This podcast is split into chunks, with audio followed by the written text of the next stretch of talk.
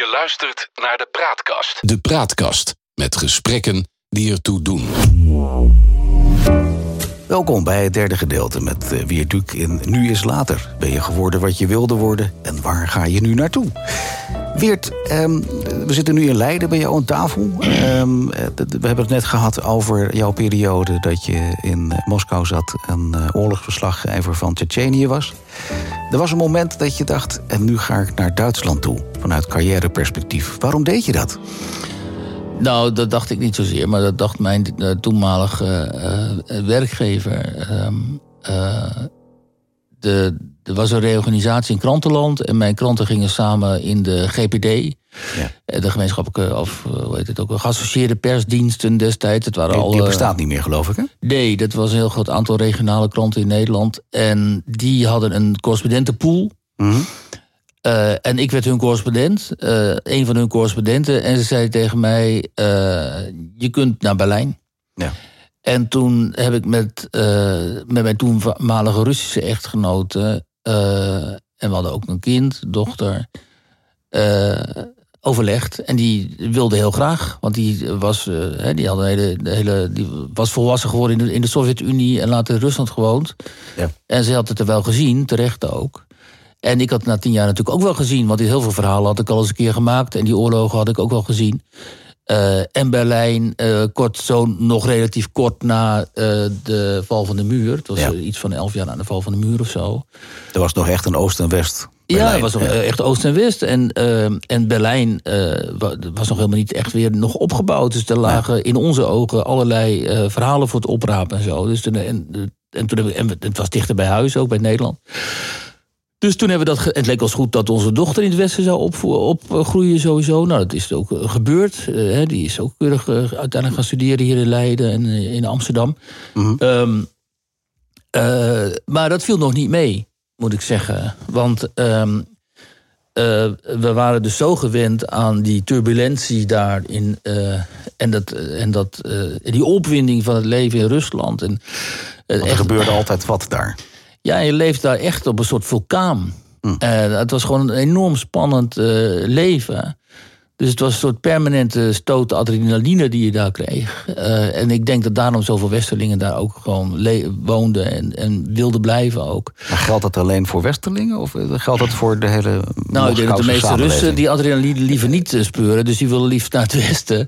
Ja. Uh, want die hebben er natuurlijk wel in hun geschiedenis voldoende van gehad. Maar ik besefte mij destijds ook, of ik besefte destijds ook helemaal niet uh, dat dat zo was. Maar toen kwamen we in Berlijn en toen dachten we, wat, uh, en wat nu dan? Ja. Waar moeten we nu naartoe? En waar moet ik over schrijven? En moet ik opeens over Angela... Ik had jaren over Barry Zeltzer geschreven. Totaal large-than-life type. Weet je, alcoholisch. Uh, ziek. Altijd bezig met politieke tegenstanders te vernietigen. En ik bedoel, er was een aanslag op het Witte... He, die, hij, hij bombardeerde zijn eigen parlement, het Witte Huis. Er waren oorlogen, ja. overal gebeurde iets. En nu zat ik op, opeens in een enorm saai uh, land. Duitsland in mijn ogen dan.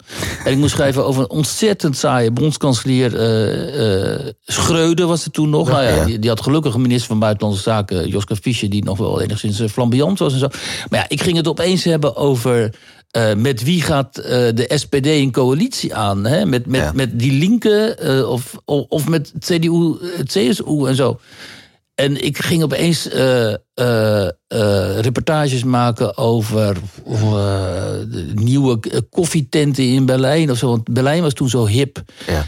Dus ik dacht heel vaak van, wat doe ik hier? En, um, en ik moest dus helemaal terugkeren naar het het, het, appreciëren van een normaal westers leven, zeg maar. Dus dat je uit eten gaat en je gaat naar de bioscoop. En je spreekt in het weekend af met vrienden. Um, maar je zegt het bijna alsof het voor jou ontzettend saai was. Je echt, ja. ja, ik vond dat enorm saai. Dus ik, uh, ik probeerde ook telkens naar Oost-Duitsland te gaan... om nog iets weer te voelen van die Oostblok, dat, die sfeer van Oost-Europa. Mm. Die hing er nog wel. Ik had ook de indruk dat die mensen beter begrepen als ik met ze sprak.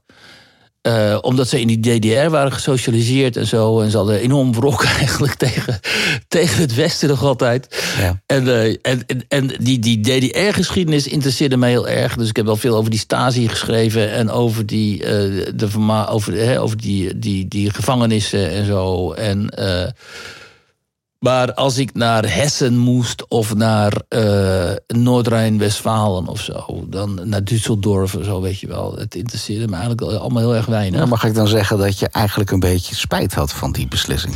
Nee, omdat ik ook wel wist dat als we terug zouden gaan, de keren dat we teruggingen, gewoon voor familiebezoek en zo. Toen dachten we natuurlijk ook wel van, nou ja, het is ook wel goed dat we hier weg zijn. Want uh, het moet ook geen, niet echt bezit van je. Nee, dus eigenlijk ben ik wel blij dat we toen weg zijn gegaan... en dat ik dat ook achter me kon laten... zodat ik weer een heel nieuw leven hier in het Westen heb kunnen opbouwen. Eh, maar dat was gewoon, die overgang was gewoon heel moeilijk. En die is waarschijnlijk te vergelijken met wanneer... vergeef me als ik dan een beetje overdrijf... maar wanneer uh, soldaten terugkomen uit een oorlog... en die denken, die zitten dan met hun uh, vrouw, met hun gezin op de bank... naar de studio voetbal te kijken. Ja. En die denken natuurlijk ook vaak van... waar ben ik nou in terechtgekomen, joh? Mm. En, uh, en ik wil me echt helemaal niet vergelijken met jongens die, en meisjes die echt aan het front zijn geweest en zo. Maar het voelde wel zo. Um, uh, maar voelt dat dan nu nog zo? Nou, soms wel. Want en, je bent nu eigenlijk, ja, vergeef me het, het woord, maar burgerlijker dan burgerlijk. Je werkt voor de Telegraaf en je woont in Leiden. Ja, maar ten eerste vind ik de Telegraaf helemaal niet burgerlijk. Zeker niet. En uh, ik zie ook niet wat er burgerlijk aan is om uh, gewoon in, uh, in, in Leiden te wonen, wat een erg leuke stad is. En burgerlijk zijn, dat zit natuurlijk in, je, in de manier waarop je je leven inricht. En de manier waarop je gedraagt. En, en er is ook verder helemaal niks meer tegen burgerlijk zijn. Het, ik, het, is niet dat ik daar tegen ben of zo. Alleen het, nou, ik niet dat je er tegen bent, maar het is wel iets waar je aangeeft dat dat voor jou weinig uitdaging kent. En, en nou, als je dan net omschrijft uh, wat we in deel 2 hadden, dat je in Tsjetsjenië aan het front staat.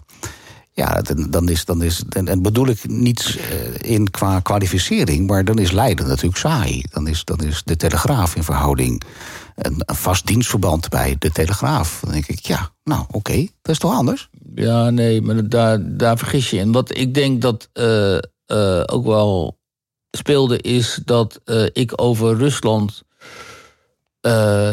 ik, dat Rusland was mijn expertise.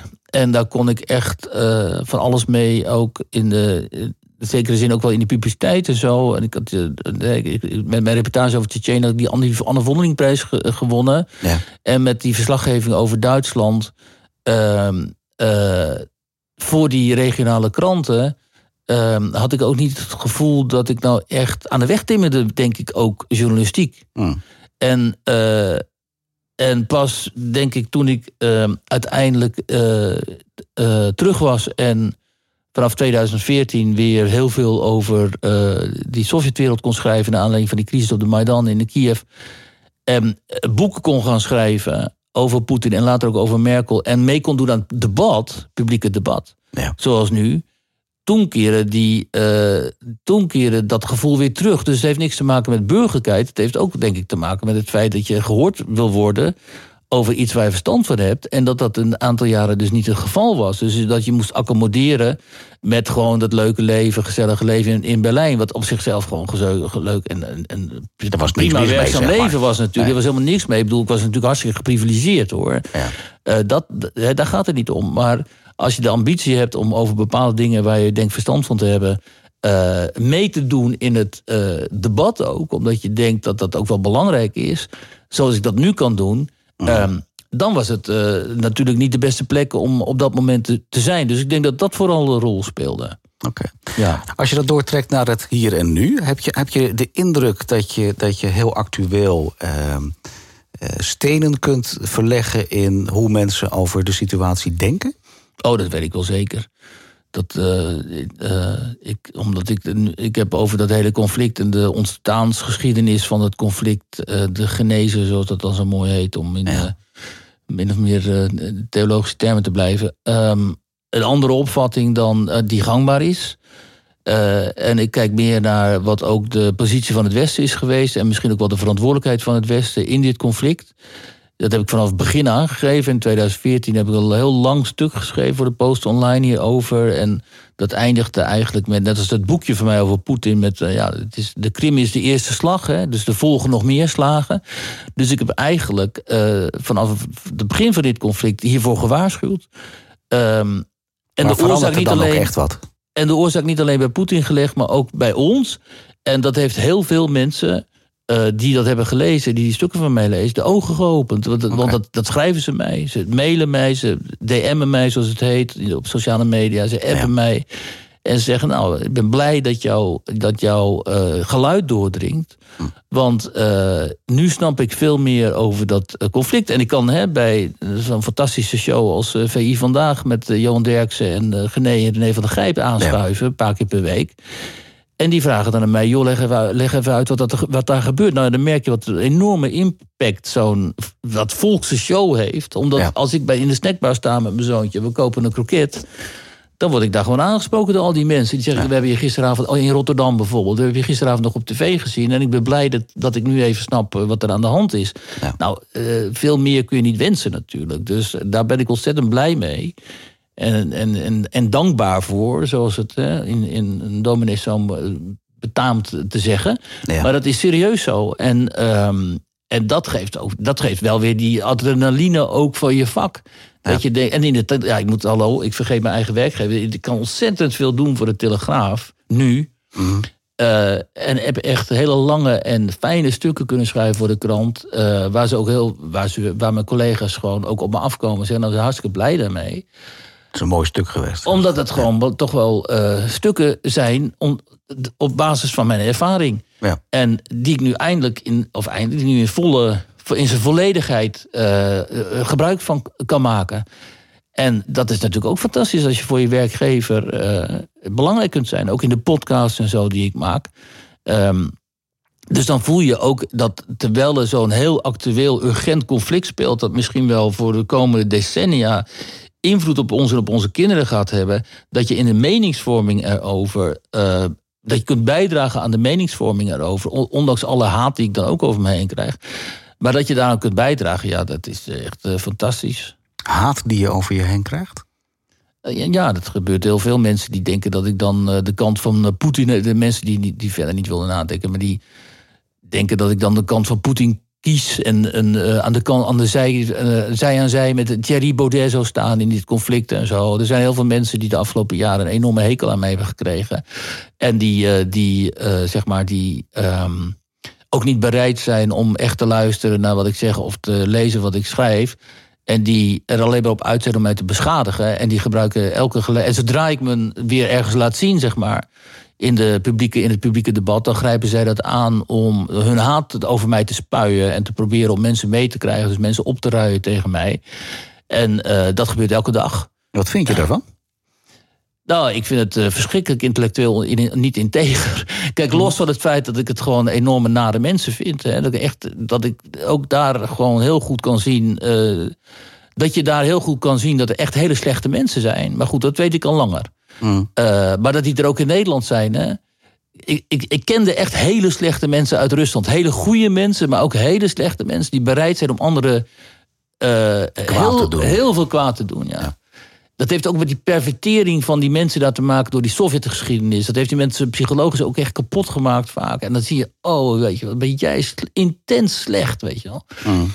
En ik, heb altijd, ik, ik, was toch zo naïef dat ik dacht, ja, in het Westen heb je die mensen eigenlijk toch niet zo. Hè? Ze zijn toch allemaal op een beetje andere manier gesocialiseerd. En mensen zijn toch allemaal wel een beetje hè, collectief wat vriendelijker en zo. Nou, wat dat betreft ben ik echt van een koude kermis thuisgekomen. Er zijn ook in Nederland heel intens slechte mensen die heel goed kunnen haten. En uh, die confronteerden mij met hun haat. En um, nou, dat vind ik dus. Dat, maar dat, dat vind ik hun probleem. Ik denk dat zij dan een psychologisch probleem hebben. Maar doet je wel wat? Ja, nee, natuurlijk. Dus, maar ik vind het in eerste instantie psychologisch hun probleem. Uh, maar dat ze zo intellectueel niet integer zijn. Hè, en proberen om mij onderuit te halen met, met fake argumenten. Dat vind ik heel erg kwalijk. En natuurlijk uh, roept dat bij mij heel veel. Uh, los dat het je emotioneel raakt, ook heel veel woede op over dat dit in het publieke debat in Nederland überhaupt mogelijk is. En uh, dat er niet op een integere manier met elkaar wordt omgegaan en met elkaar gesproken wordt.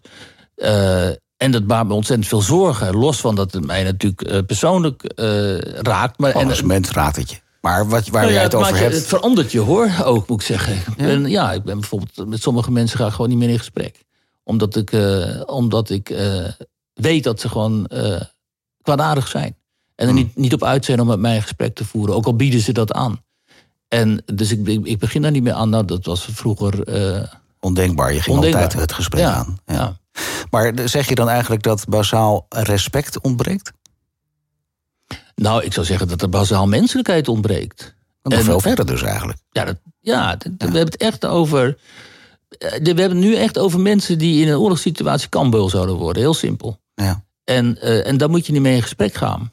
En ik weet dus ook, ik besef ook, politiek, als je dat politiek dan ex- extrapoleert, zoals het heet, dat je het in de politiek altijd. eh, als ik politicus zou zijn, zou ik nu weten van je moet er altijd voor zorgen dat je een meerderheid hebt. Mhm. Ehm, eh, omdat alleen als je een meerderheid hebt, kun jij deze mensen In toom houden. intomen. Ja, Ja. precies. Dan kun je ze overroelen. Dat, Ja. dat moet dan wel.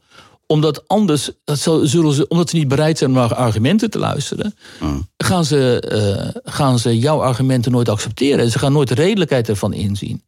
Dus daarom vind ik het ook zo dom dat mensen als Thierry Baudet en zo zich zo, zeg maar, eh, zichzelf zo klein maken. Want ze gaan niks bereiken namelijk. Terwijl als, jij, eh, als je iets wilt in de politiek, dan moet je die meerderheid vergaren. En die mensen waarvan, die, die, waarvan wie jij denkt dat ze het echt bij het verkeerde eind hebben, ja, die moet je dan in politieke zin overroelen. Daar komt het eigenlijk op neer. Nu we het toch over politiek hebben, heb je persoonlijke politieke ambities? Nee, ik heb natuurlijk wel eens gedacht om eh, politiek in te gaan. Omdat als je een grote mond hebt, dat je dan ook de daad bij het woord moet voegen en zo. En, eh, en ik ben natuurlijk ook wel gevraagd eh, voor dingen. Maar ik vind, ik, wat ik nu ook weer gezien heb in die crisis, vind ik de politiek zo onvoorstelbaar smerig met je. En zo opportunistisch. En ik, oh, echt, ehm, ik zou, moet er op dit moment niet aan denken dat ik in die Tweede Kamer zou zitten en omringd zou zijn door mensen van, wie ik weet dat het hen vooral om een eigen eh, ego en gaat. positie ga- hachje gaat in plaats van om, om de zaak, zeg maar. Als je ook ziet hoe iemand als Pieter Omtzigt eh, gemangeld is eh, door zijn eigen partij notabene. Hè, terwijl je, kijk, Pieter is een lastig iemand, maar hij, heeft wel, gewoon, in- hij is wel inhoudelijk.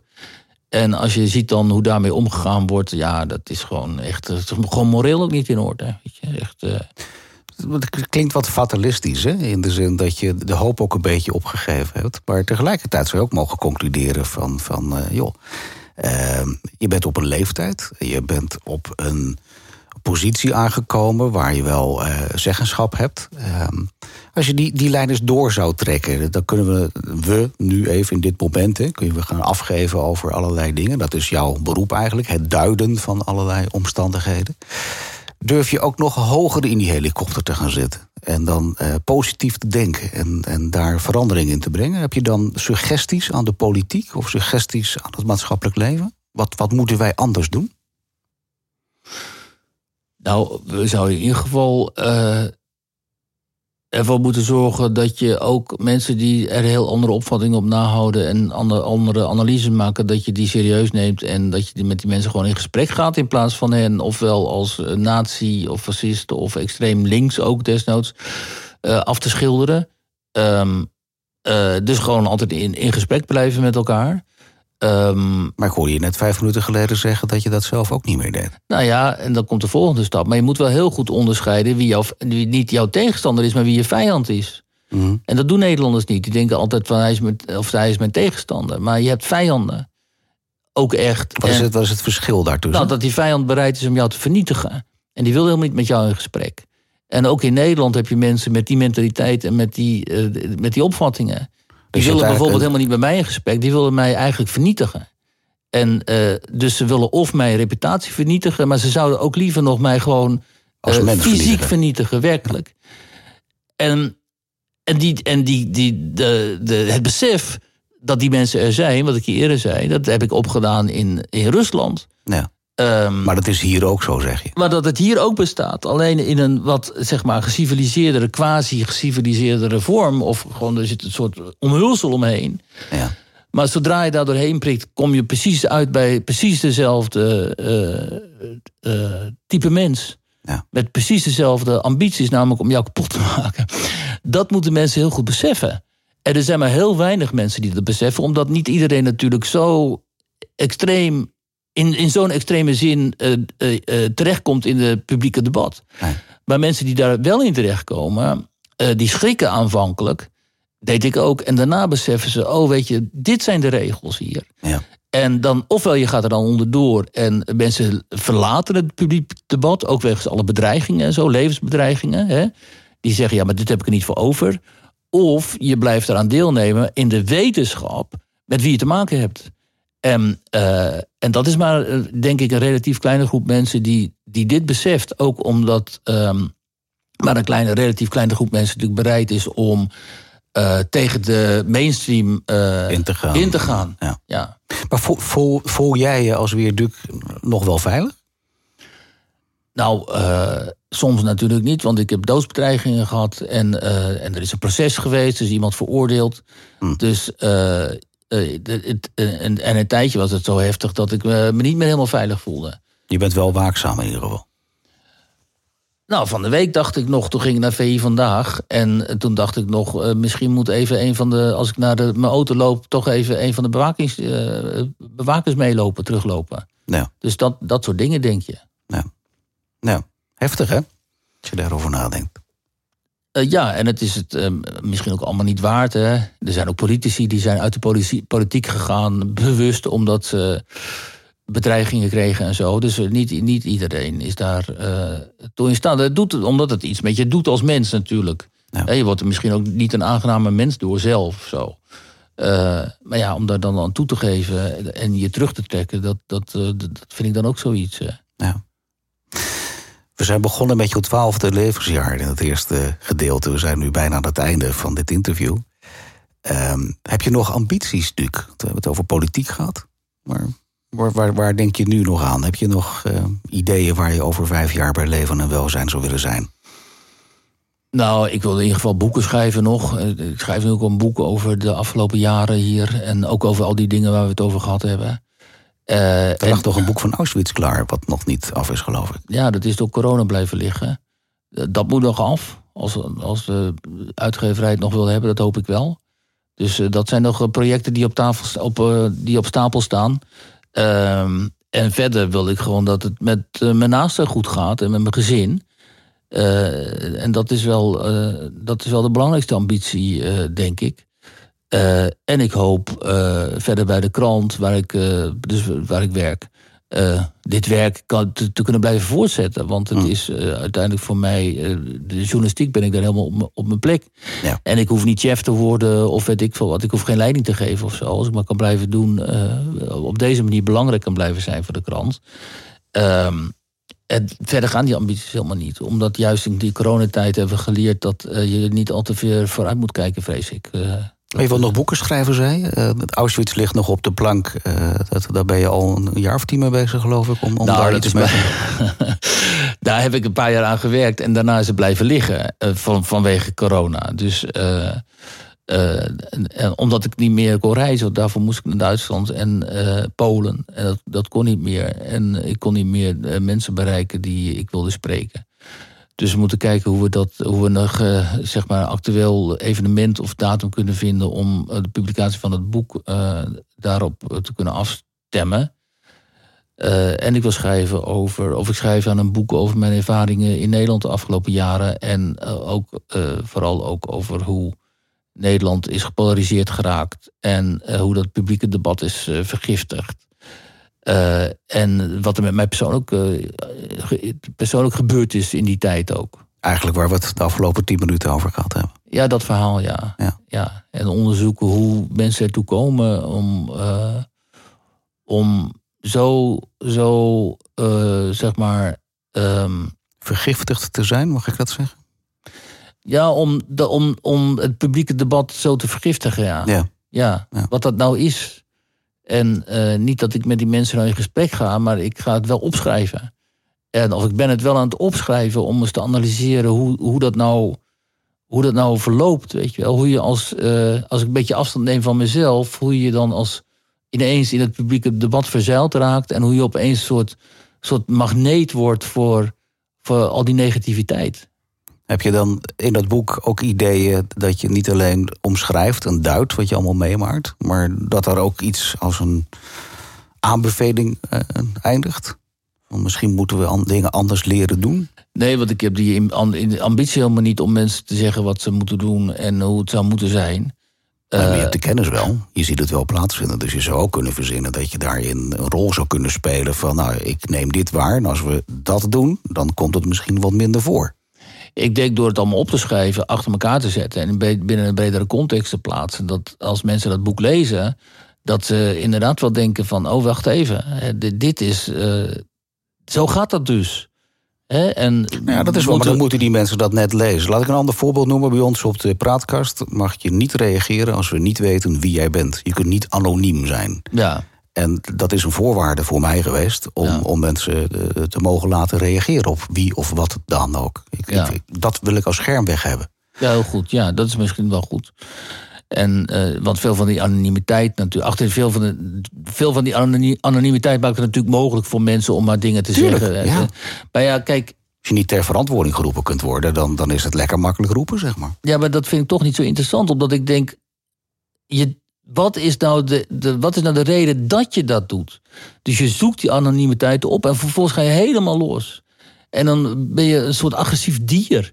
En ik vind het veel interessanter om te, om, om te om te begrijpen hoe, hoe is iemand die waarschijnlijk gewoon een baan heeft en een gezin en een leven leidt en misschien wel gemeenteraadslid, dat zie je ook vaak, wethouder of zo, hè?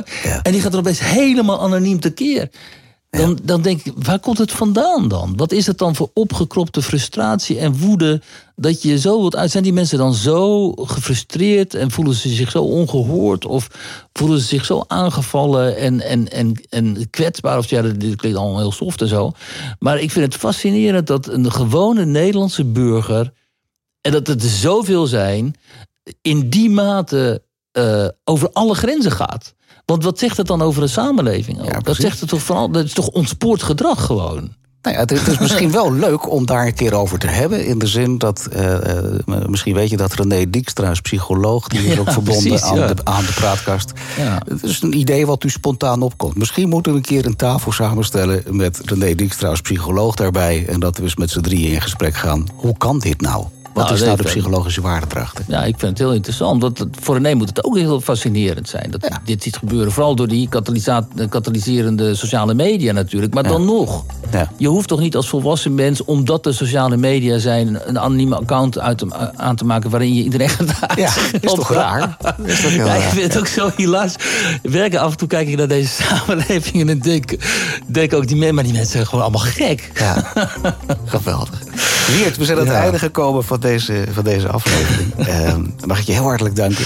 Het was wel serieus allemaal, geloof ik. Ik hoop dat je ook wat luchtige uh, mensen ontmoet. Uh, nou, nee, ja, dat is, dat is wel. Dat is natuurlijk het kader van nu, nu is later. En dan daar, daar bevraag ik de mensen in van, van hoe kom je nu tot beslissingen en dat het serieus is. Ja, ik denk dat het wel een hele waardevolle aflevering geworden is. Ik hoop het, ja. Dankjewel voor jouw medewerking in ieder geval. Dankjewel. Ja.